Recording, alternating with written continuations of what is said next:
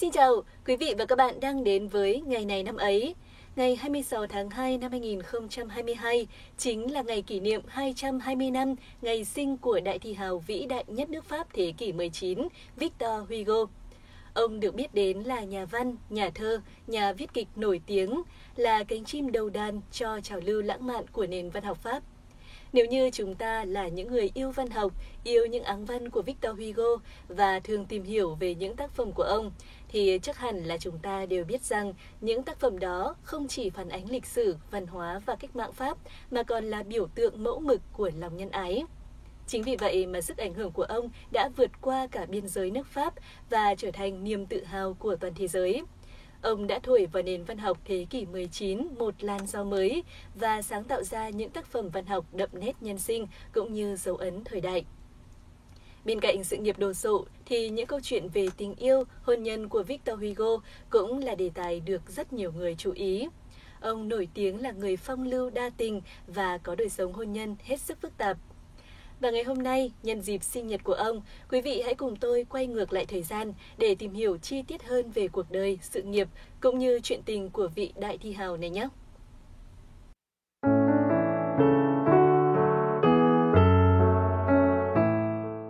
Victor Hugo có tên đầy đủ là Victor Marie Hugo, sinh ngày 26 tháng 2 năm 1802 tại Besançon, miền đông nước Pháp.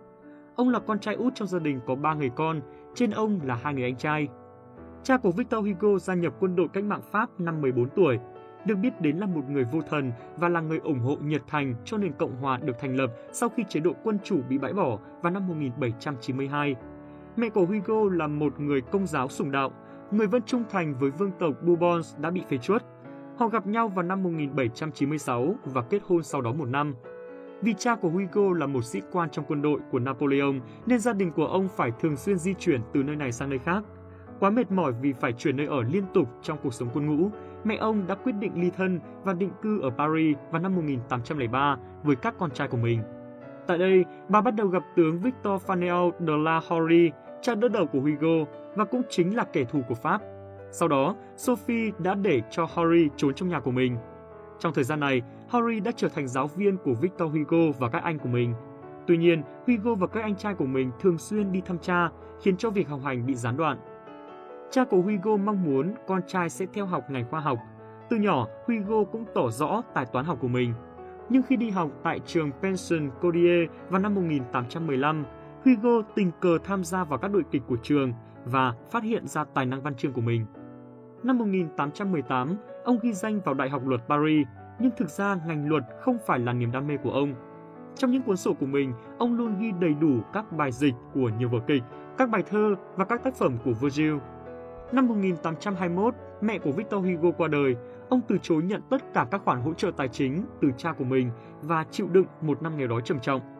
Cho đến năm 1822, tập thơ đầu tiên có tên Odes Usposi đã giúp cho ông trở nên nổi tiếng và cải thiện tình hình tài chính. Mỗi năm, Victor Hugo nhận được lương hoàng gia với khoản tiền trợ cấp là 1.000 franc tới từ vua Louis XVIII. Và từ đó, sự nghiệp văn chương vĩ đại của ông chính thức bắt đầu.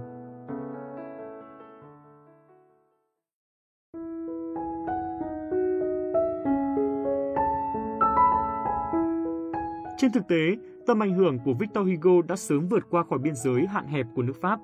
Tuy không phải là người sáng lập ra chủ nghĩa văn học lãng mạn, nhưng ông là người có ảnh hưởng vô cùng sâu sắc và quan trọng đối với phong trào này, đồng thời cũng gặt hái được rất nhiều thành tựu đáng chú ý. Thời gian đầu, Victor Hugo đã lấy Chester Bryan, người sáng lập phong trào văn học lãng mạn tại Pháp, làm hình mẫu và mục tiêu phần đầu cho mình – sau tập thơ đầu tay Odes năm 1823, Victor Hugo tiếp tục cho ra mắt tiểu thuyết đầu tiên là Hans the Elander. Tác phẩm nhanh chóng gây chú ý và được đánh giá rất cao. Năm 1824, Victor Hugo tham gia vào nhóm những nhà văn thuộc phong trào lãng mạn và sớm trở thành thủ lĩnh. Thời gian này, ông tiếp tục cho xuất bản rất nhiều tác phẩm như tập thơ Nouvelles Odes, tiểu thuyết Bouche Sargan. Tuy nhiên, các tác phẩm đời đầu của ông không chỉ giới hạn trong thơ Hugo cũng viết một số vở kịch trong thời gian này. Cụ thể là vào tháng 10 năm 1827, với sự hỗ trợ từ bạn bè, vở kịch Cromwell của Hugo đã được xuất bản và tạo ra được tiếng vang lớn. Nó đã phá vỡ các luật lệ, quy tắc khắt khe trong viết kịch từ các thời kỳ trước, tạo ra một tác phẩm làm chấn động kịch trường. Đến năm 1830, Hugo tiếp tục cho ra mắt vở kịch Hernani. Tác phẩm này đã làm dấy lên cuộc tranh luận gay gắt giữa những người theo chủ nghĩa truyền thống và những người theo thuyết lãng mạn.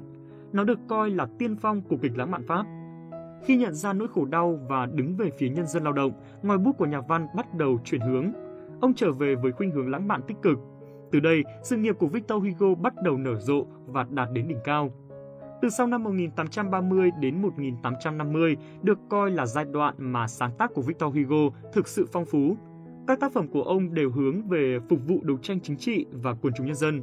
Hugo sáng tác và xuất bản một số tập thơ như là Lá Thu, Khúc hát Hoàng hôn, Tia sáng và bóng tối. Tất cả đều chứa đựng lòng thương xót dành cho những kiếp người khốn khổ, đồng thời bày tỏ lòng tin vào sức mạnh của nhân dân. Đặc biệt trong giai đoạn này, tiểu thuyết đem đến nhiều thành công nhất cho nhà văn phải kể đến Thằng Gu, nhà thờ Đức Bà, xuất bản năm 1831. Thông qua chuyện tình đầy cảm động của Quasimodo và Esmeralda, Thằng Gu, nhà thờ Đức Bà chính là phương tiện để giúp cho nhà văn lên tiếng và đả kích kịch liệt bọn quý tộc, đồng thời ngợi ca tình yêu thương giữa người với người. Giai đoạn này, Hugo cũng dành thời gian cho cuộc đời chính trị. Sau 3 lần cố gắng, cuối cùng ông được bầu vào Académie Française, một hội đồng nghệ thuật và chữ viết của Pháp vào năm 1941 và đã lên tiếng bảo vệ phong trào lãng mạn. Năm 1845, theo đề cử của vua Louis Philippe, Hugo được bầu vào Thượng viện Quốc hội với tư cách là một nhà đồng cấp của Pháp, nơi ông lên tiếng chống lại án tử hình và sự bất công trong xã hội, ủng hộ quyền tự do báo chí và chế độ tự trị cho Ba Lan. Năm 1848, ông được bầu làm nghị sĩ Hội đồng lập hiến. Ông lên án cuộc đảo chính ngày 2 tháng 12 năm 1851 của hoàng tử Louis Napoleon tức cháu của vua Napoleon Bonaparte. Ngay lập tức, Victor Hugo bị lưu đày ở Bỉ, sau đó là đảo Jersey và Guernsey của Anh. Nhưng cũng chính khoảng thời gian ông bị lưu đày ở nước ngoài từ năm 1851 đến năm 1870 lại được coi là giai đoạn thành công nhất của Victor Hugo. Ông được đánh giá là nhà văn đỉnh cao với hàng loạt tác phẩm đồ sộ. Không chỉ dồi dào về mặt số lượng với hai vở kịch, bốn tiểu thuyết lớn, hơn 10 tập thơ, mà các tác phẩm của nhà văn trong giai đoạn này cũng được đánh giá là trác tuyệt. Ông đã hoàn thành thiên tiểu thuyết lớn nhất trong sự nghiệp của mình, những người khốn khổ, xuất bản năm 1862. Tác phẩm được xem là áng văn mẫu mực của chủ nghĩa văn học lãng mạn. Nhiều nhà nghiên cứu cho biết, Đại Văn Hào mất 17 năm viết cuốn sách này. Tác phẩm dài 655.478 từ, đứng thứ 20 trong danh sách những cuốn tiểu thuyết dài nhất thế giới.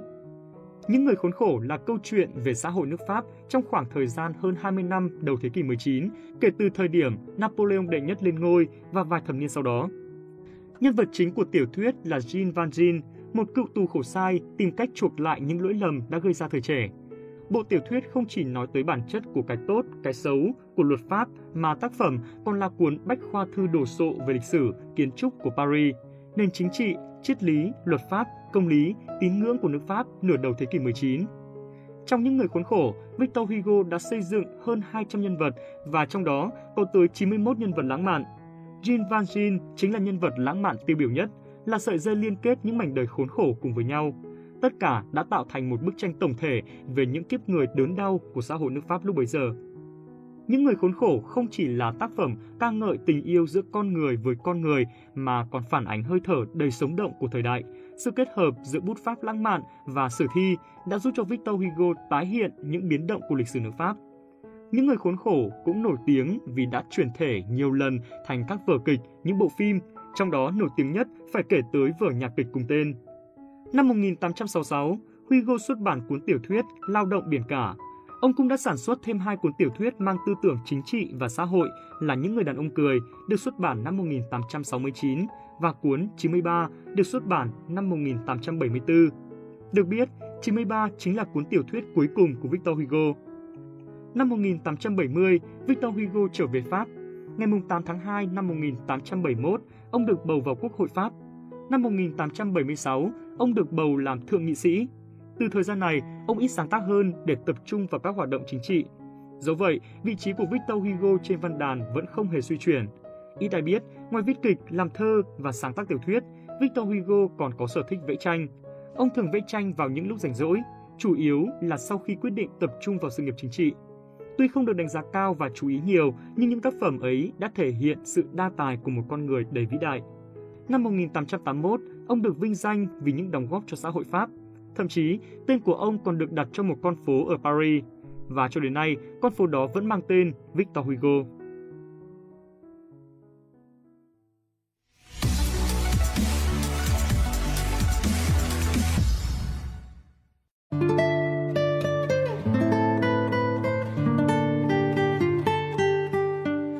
Vị và các bạn thân mến, Victor Hugo còn được biết đến là người đàn ông rất đa tình.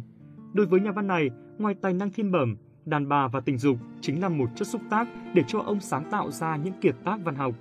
Danh sách những người tình của Victor Hugo kéo dài dằng dặc, thậm chí ông còn đi lại với những cô gái bán hoa và đó cũng là cách mà Hugo phản ứng lại với thói đạo đức giả của giới quý tộc. Tuy nhiên, khi nói về những chuyện tình của Victor Hugo thì chắc hẳn nhiều người sẽ phải nói ngay đến hai cái tên, đó là Adele Forger, người vợ, người thanh mai trúc mã và thứ hai là Juliette Drouet, người tình trọn đời. Khi còn là một chàng trai 17 tuổi, Victor Hugo đã đem lòng yêu cô bé hàng xóm Adele Forger. Tuy nhiên, mối quan hệ đó ban đầu không được hai bên gia đình ủng hộ, bởi mẹ của Hugo cảm thấy gia đình của Adele không đủ cao quý. Vậy nhưng cặp đôi thanh mai trúc mã vẫn yêu nhau nồng nàn. Họ đã bí mật nói lời hẹn ước và bí mật đính hôn. Có hàng trăm lá thư tình được cả hai viết về tình cảm dành cho nhau. Vốn là một đại văn hào, nhưng áng văn thơ mà Hugo viết cho Adele cũng giạt rào tình cảm. Tuy vậy, thời điểm đó, cặp đôi cũng chưa dám vượt qua khuôn phép của gia đình mà tổ chức hôn lễ. Phải đến khi mẹ của ông qua đời vào năm 1822, Victor Hugo mới chính thức kết hôn với Adele Fulcher. Điều đáng nói, trước đó, gia đình của Fulcher đã quyết định đưa con gái đi đến một thị trấn khác để tránh sự theo đuổi của Victor Hugo. Tuy nhiên, nhà văn trẻ đã quyết tâm bám theo suốt 3 ngày dòng dã để đến gần được với người con gái mình yêu. Cuối cùng, cảm thấy không ngăn cản nổi, ông Foucher đã đành nương tay, chấp nhận cho nhà văn này cưới con gái của mình. Tuy nhiên, dường như trong đêm tân hôn của hai người, việc Victor Hugo quá sung mãn đã khiến cho người vợ khiếp đảm. Theo Edward Beer, nhà viết tiểu sử về Hugo, thì trong đêm tân hôn, ông đã yêu vợ tới 9 lần. Đó là lý do mà ngay sau đêm đó, bà Adele đã mất hẳn cảm xúc khi gần chồng.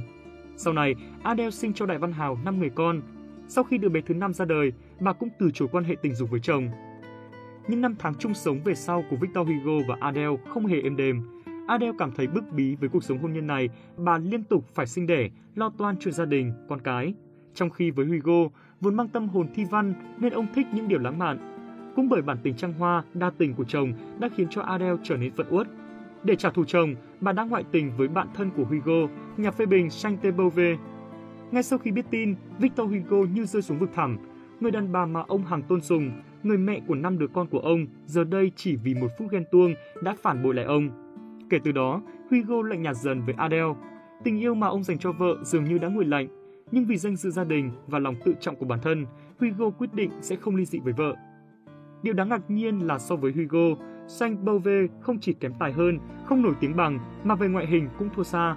Vậy nhưng ông ta vẫn có cái duyên nào đó khiến cho bà Adele bị chinh phục và cuộc tình của họ đã diễn ra thường xuyên trên các chuyến xe ngựa kéo dài gần chục năm trời. Người ta tính ra rằng từ năm 1831 tới năm 1842, bà Adele đã gửi cho Saint Beuve cả thảy 330 lá thư và trong những lá thư này, bà bày tỏ sự hạnh phúc khi được ở bên cạnh tình nhân. Trong khoảng thời gian không yên ấm với vợ, Victor Hugo đã gặp được Juliette Drouet, người phụ nữ mà sau này xuất hiện trong hầu hết các trang tiểu sử của Hugo. Juliette mồ côi cha mẹ từ khi còn nhỏ. Bà là diễn viên kiêm người mẫu tranh cho các họa sĩ. Juliette sống tầm gửi dưới sự bảo trợ của giới quý tộc. Nhưng cuộc gặp gỡ với Victor Hugo đã thay đổi hoàn toàn cuộc đời của bà.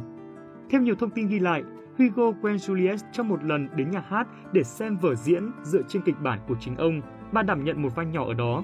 Sau đó, cả hai bắt đầu lao vào chuyện tình yêu với nhau.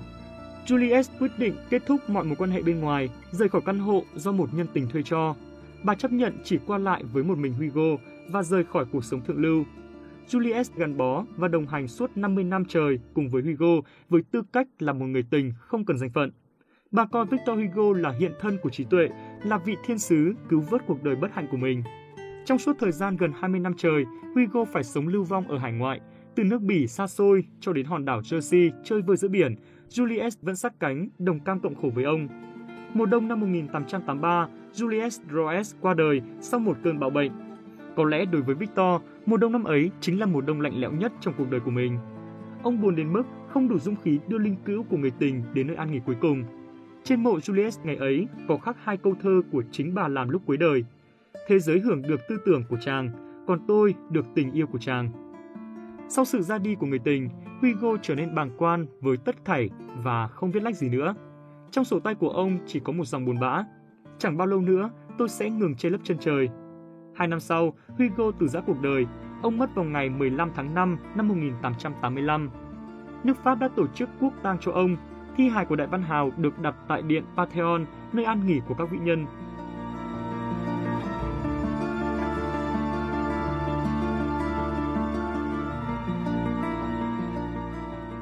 Quý vị và các bạn thân mến, sinh ra trong thời kỳ đầy biến động của nước Pháp nói riêng và châu Âu nói chung, Hugo trở thành một trong những nhân chứng đầy quan trọng và tiêu biểu không chỉ của văn học mà còn của thời đại.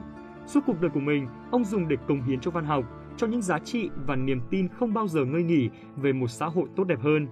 Victor Hugo có vị trí và vai trò vô cùng quan trọng trong bầu trời văn học của nước Pháp và cả thế giới.